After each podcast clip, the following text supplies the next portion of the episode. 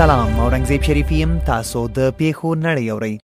بي بي سي د بلوچستان ګوادر کې یو ځانمرګي برید لامل لږ تر لږه دوه ماشومان وژل شوي او دوه نور ټپیان دي الجزیره هغه بیړۍ چې له افریقا نه مهاجر لیږدول د پنځشنبې په ورځ په اتلانتیک سمندر کې ډوبه شوې چې پکې د 500 کسانو د مرګ شونتیا شته بي بي سي د ناتو هیوادونو د بهرنیو چارو وزیرانو د افغانستان روان وضعیت په اړه یو غډه اعلامیه کې ویلي چې دوی به خپل ټول مرستې پر افغانستان بند کړي د امریکا ولسمشر جو بایدن د جمعې پر ورځ ویل چې په روانه اونۍ کې شاوخوا 14000 کسان له افغانستان بستلي دي دا ګارډین هغه کس چې د پنځشنبه پر ورځ د امریکا کانګرس ماڼۍ د څیرمه خپل موټر سره د بم ګواښ کاوه د بم جوړونې توکو سره ونیول شو.